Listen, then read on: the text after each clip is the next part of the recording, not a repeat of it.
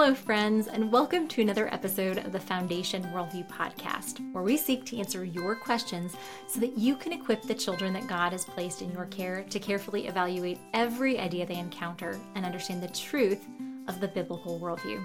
I'm your host, Elizabeth Urbanowicz, and I'm thrilled that you've joined me for another episode today.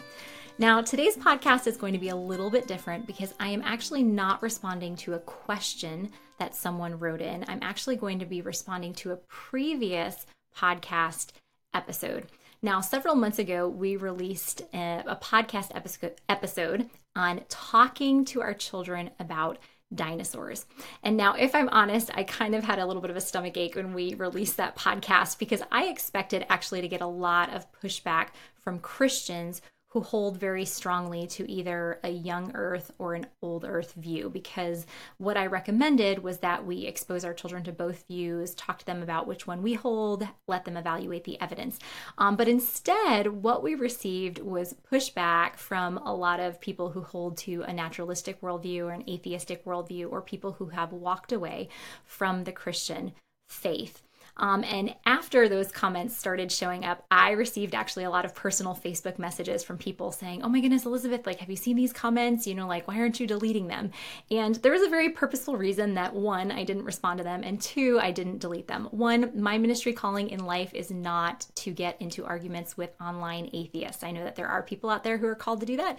That's not what, what the Lord has called me to. So I didn't, we didn't respond to any of the comments, but we did leave them up um, simply because we don't delete comments on Facebook or I'm sorry, on uh, YouTube unless there are profanities in them. And I thought it was really important for us to leave those comments up so that those Christian parents who are watching and listening could see some of the claims that their children are going to encounter in just in the world around them. So, what I'm going to do in this podcast episode is I actually picked out several of the YouTube comments that I'm going to read for us.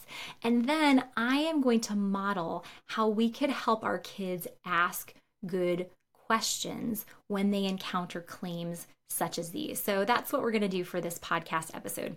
Now, before we go into those YouTube comments, I would ask, as always, if you have found the content of this podcast beneficial, that you would like and subscribe to make sure that you don't miss any future episodes. And also ask that you would invest time writing a review so that more people can find this content and we can equip as many adults as possible to get the kids in their care to carefully evaluate every idea they encounter. Also, if you have a question that you would like for me to answer on a future Foundation Worldview podcast, you could submit that by going to foundationworldview.com forward slash podcast. Okay, so we're going to dive into these uh, several YouTube comments, and I'm just going to model. I think that there's three questions that we can think through anytime we and our children are encountering claims that go against Christianity.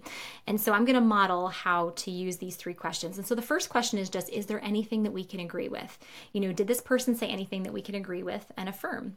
The second question is, you know, what questions can I ask for clarity? You know, where do I need more information from this person?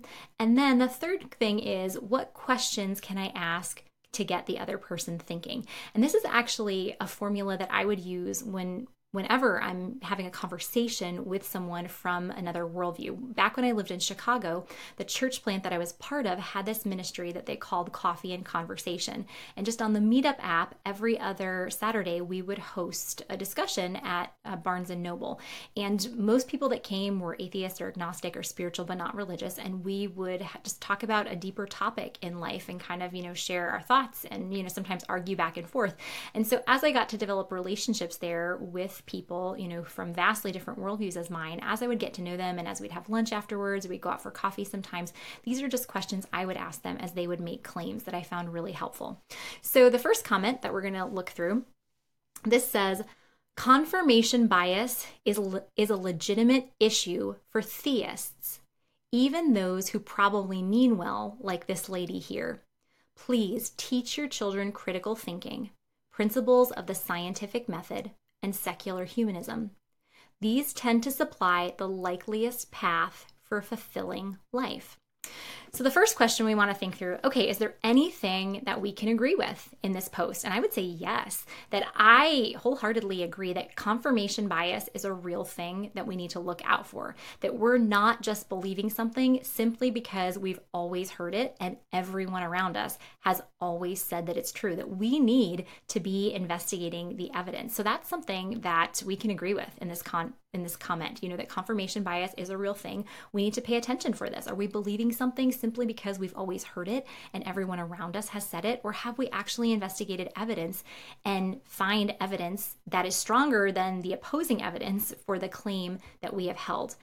Then, are there any questions that we should ask for clarity to help us better understand this person? Now, this is just a YouTube comment, you know, so this is vastly different than a personal conversation. But if this was a personal confer- conversation with someone, I would ask several questions just to clarify. You know, first I'd ask them, What do you mean by critical thinking? When you say critical thinking, can you explain to me what you mean by that? And then I would just listen, you know, to listen to what they said. And then if if what they were saying was similar to what was modeled in the video, I would ask, okay, can you just help me understand how is what you are defining as critical thinking different than the process that was modeled in the video that you commented on and just hear where they see differences in that. Then the third thing, the third type of question is what questions could I ask this person to potentially get them thinking? So, one question I would ask is, you know, can you explain to me what evidence do you have to support the claim that these things that you mentioned, that the scientific method and secular humanism tend to lead to the most fulfilling life? You know, what what's your evidence to support that claim? Another question I would ask is according to your worldview, why is a fulfilling life an objectively good thing? Those were just questions that I would ask, you know, one, for me to learn more about this person's worldview, and two, to hopefully get them thinking. Okay, so we're to take this for another comment. So, another YouTube comment from that video says, If God is real, let the child learn for themselves when they become an adult. Don't indoctrinate them now because then they will only believe because it is what you what they have been told, not because they have their own critical thinking. Okay, so first question, is there anything that we can agree with about this comment? And I would say yes, that this person has claimed that children learning things for themselves is really important. That yes, I think I can wholeheartedly agree with this. That yes, children learning is a really important thing. Teaching kids how to investigate, how to discover truth, how to weigh the value of a claim, that's vastly important for anyone, you know, whether it's in a Christian home or in a non Christian home. So that's something that I can affirm and say, yes, totally agree with you there. Then, are there any questions that I need to ask for clarity? You know, things that I might not understand. Um, so, one question, one thing that I would need to ask a clarifying question about is, you know, what do you mean by letting a child learn for themselves? Do you mean that you never speak to them about God? You never speak to them about atheism? You know, you never speak to them about any worldview topics? And then I would ask, like, how is that even possible? Because so much in life, you know, like the way that we investigate truth, you know, how we believe that we should treat others, how we should interact with the world around us, the type of job that we choose, that all stems from our worldview. So, how do you go about, you know, teaching children from a worldview neutral position? And then I would also ask this person just to clarify, because it sounds like they don't believe in God um, and they think it's best, you know, not to talk about this. I would ask, okay, so if you do not believe that God exists, do you hide that fact, your worldview, from your children and just let them learn for themselves? Or do you actually talk to them about why you believe that God doesn't exist? You know, and if so, how is that different than a Christian talking to his or her child about why they believe God exists? Then the third thing would be, you know, what questions can I potentially ask this person to get them thinking? And so I would ask, you know, similar to what I asked in the last one, you know, just talking about something that's objective. Um, I would ask, okay, so if you believe that God does not exist, so you're coming from a worldview where God doesn't exist. Why is indoctrination morally wrong? Like, isn't that just a standard maybe that our society has subjectively chosen because we believe that this is the way that humans survive the best? Like, you can't claim that that's objectively wrong if there is no objective moral standard, if it's just something that our society has subjectively chosen? So that's a question that I would ask to hopefully get this person thinking. Okay, we'll move on to another comment. Uh, the next comment says, I don't care how respectful anyone comes across on the surface level, level or how well intentioned they might seem, or how much they sugarcoat their propaganda. You are effectively causing enormous harm to kids when you teach this kind of stuff. One of the best parts of being a kid is having huge curiosity. Let kids learn the amazing things which generations of scientists have discovered over centuries instead of indoctrinating them with scriptures written thousands of years ago by barbaric primitives.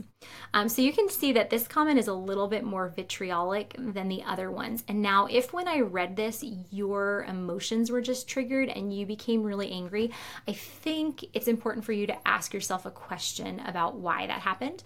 You know, did you just become angry because someone is, you know, talking negatively about the God that you know and love? Or do you feel angry because you feel like you're not sure how to respond to this person and you know therefore you just want to have an emotional reaction? Because that's really important because a lot of times if we have a huge emotional reaction when someone says something like this what this is highlighting for us is that we're actually not prepared to know how to respond to this. And so if we're not prepared this is something we need to get prepared for. So, hopefully, as I go through these three questions again, um, that will help you think through this. So, the first thing is Is there anything with this comment that we can agree with? Um, and I would say yes, that this person has said that, you know, that curiosity is one of the best parts of childhood. And I would agree that a child's curiosity is amazing. I just a few weeks ago I was on vacation with my family and my brother and his four kids were there. And I was at the the beach with one of my nephews and he was just loving, you know, like exploring everything that was there, the seashells and the fish. You know, there's even a dead fish on the beach that seagulls were eating, you know, and he was loving watching that and exploring and learning. And kids having this natural curiosity is an amazing thing and it is something that we want to lean into and we want to let them be curious and teach them how to learn well. So, yes, I can agree with that portion of this comment. Then, any questions that I should ask for clarity? Um, yes, this person has said um, that with what I'm doing, I'm I'm causing enormous harm to kids, and so I would just say, can you explain to me what you mean by harm? I just need need to understand the definition of how you are using that word because I want to understand. You know, what does this person mean? Um, then also, one of the really sweeping claims was made that um, you know, that we shouldn't teach kids, we shouldn't indoctrinate them with scriptures written thousands of years ago by barbaric primitives. So I would just say, okay, it seems like you have really strong emotions about the Bible. Can you just tell me a little bit of your understanding of how the Bible was formed? You know, like what is your understanding of the process of how humans got the Bible? Because I want to understand, you know, do they have a correct understanding of how you know like how we got the texts that are now in the bible or do they have a different understanding that doesn't actually align with history then questions that i would want to ask to get this other person thinking um, again similar to the question that i asked last time i would say you know if god doesn't exist and there's no objective moral law why is causing harm to someone objectively wrong? You know, now as a Christian, I believe that, you know, causing harm is wrong, that harming others is wrong. But that's because I believe in the objective moral law, because I believe in the objective moral lawgiver. But if there is no objective moral law, if we got here accidentally by random processes of blind, unguided evolution, and only the physical realm was real, morals, which are metaphysical, therefore are not real. They're not real and objective. It's just what we as a society have collectively decided to say is right or wrong. And so, you know, why are you telling me what I'm doing is wrong if there is no objective moral standard for that? Okay, we're going to go through one final comment. Um, this comment says, I really appreciate how genuine and well intentioned this is, but you mentioned a few times only showing kids views held by other Christians on the topic. Shouldn't they be exposed to the stories, evidence, scripture, science, etc., regardless of Christian ideology, and be allowed to learn and think for themselves? You should allow every person to pursue truth and faith for themselves. This type of grooming you are describing is a huge reason why I personally left my faith after growing up and leaving home. I realized I had just been exposed to things specifically meant to convince me of scripture and whatnot. I say let people learn and be curious and follow where the evidence and reason points them. Okay, so again, we're going to ask ourselves, you know, these three different things. First, is there anything that we could agree with? And I would say, yes, there are some things that we can agree with. Um, one, I can agree that exposing our kids to views other than those of the Christian worldview is good. Now, in this video the person was referencing, I was specifically answering the person's question is how do we help kids understand dinosaurs from a biblical perspective? So I wasn't answering the question, you know, how do we talk to kids about dinosaurs from every perspective? I was just answering that specific question. But I wholeheartedly agree that exposing kids to views other than those of the biblical worldview are good. For those of you who have taken your kids through Foundation Comparative Worldview curriculum, you know that's exactly what we do. That we take them first just, you know, what evidence do we find in life in the world around us? What does the Bible teach about this topic? What do four other worldviews in our society teach about this topic? And then we have them compare and contrast and evaluate what lines up with the evidence that we've already seen in the world around us. Um, I can also agree with this person that we should follow where the evidence points. We should. I mean, this is something that's even consistently modeled in Scripture that God does not ask for blind faith. God asks for reasoned, evidence based faith. That every time God asks someone to put their trust in Him who they cannot see, He first gives them evidence of what they can see and why they should trust Him. You know, even as Christians today, our faith is not grounded in some subjective feeling or some subjective experience that we've had. Our faith is grounded in the objective claim that Jesus died, was crucified, buried, and rose again. And that's a claim. Those are claims that can be historically evaluated. If you're looking for more information on that, we have two different webinars at Foundation Worldview where we talk about the historical reliability of the resurrection. So, I recommend you check those out. So, yes, I can agree with this person that we should follow where the evidence points. Um, next, what questions do I need to ask to clarify? Um, this person used a, a, word that's kind of a hot topic word, grooming. Um, so I would just want to ask for more information on that. You know, what do you mean by grooming? Um, can you just explain to me what you mean? Because that word has can have different meanings, and so I want to understand how you're using it. Um, and then I would ask this person, you know, this person obviously grew up in a Christian home and then has walked away, and so I would ask, you know, what what would you have wished would have occurred in your education during your growing up years. You know when you look back and see how you were educated both at home you know and in the church what do you wish was different? Because i'd want to learn from this person. You know what were the things that he or she feels that their parents and those in leadership over them didn't do well? And i'd want to learn from that. And then are there any questions that i could ask to get this person thinking. Um, and again, I'm coming back to something I've talked about every time, you know, just this objective you know, standard. And so I would just say, you know, by what objective standard should we allow everyone to pursue truth for themselves? You know, why you, this claim that you've made that we have to let everyone pursue truth for themselves? Why? Um, this is something I don't know what worldview this person holds, but if this person is coming to this question from a naturalistic worldview, this doesn't align with the naturalistic worldview. You know, in the naturalistic worldview, we should believe in survival of the fittest as long as bio- as well as biological determinism, where you know we really can't help what we're thinking, what we're feeling, the choices we make. You know, we're just dancing to the tune of our DNA. You know, so by what objective standard should everyone just be allowed to pursue truth?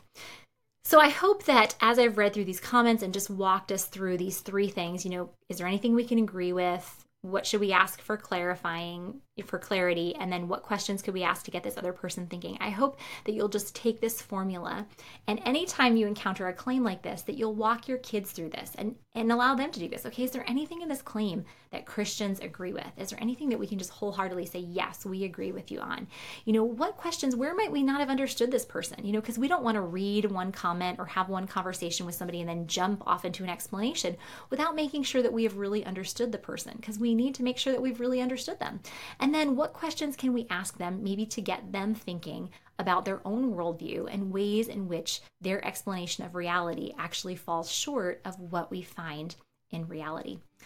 Well, that's a wrap for this episode. But as always, my prayer for you as we leave this time together is that no matter the circumstances in which you and the kids in God that God has placed in your care find yourself, that you would trust that God is working all things together for your good by using all things to conform you more into the image of His Son.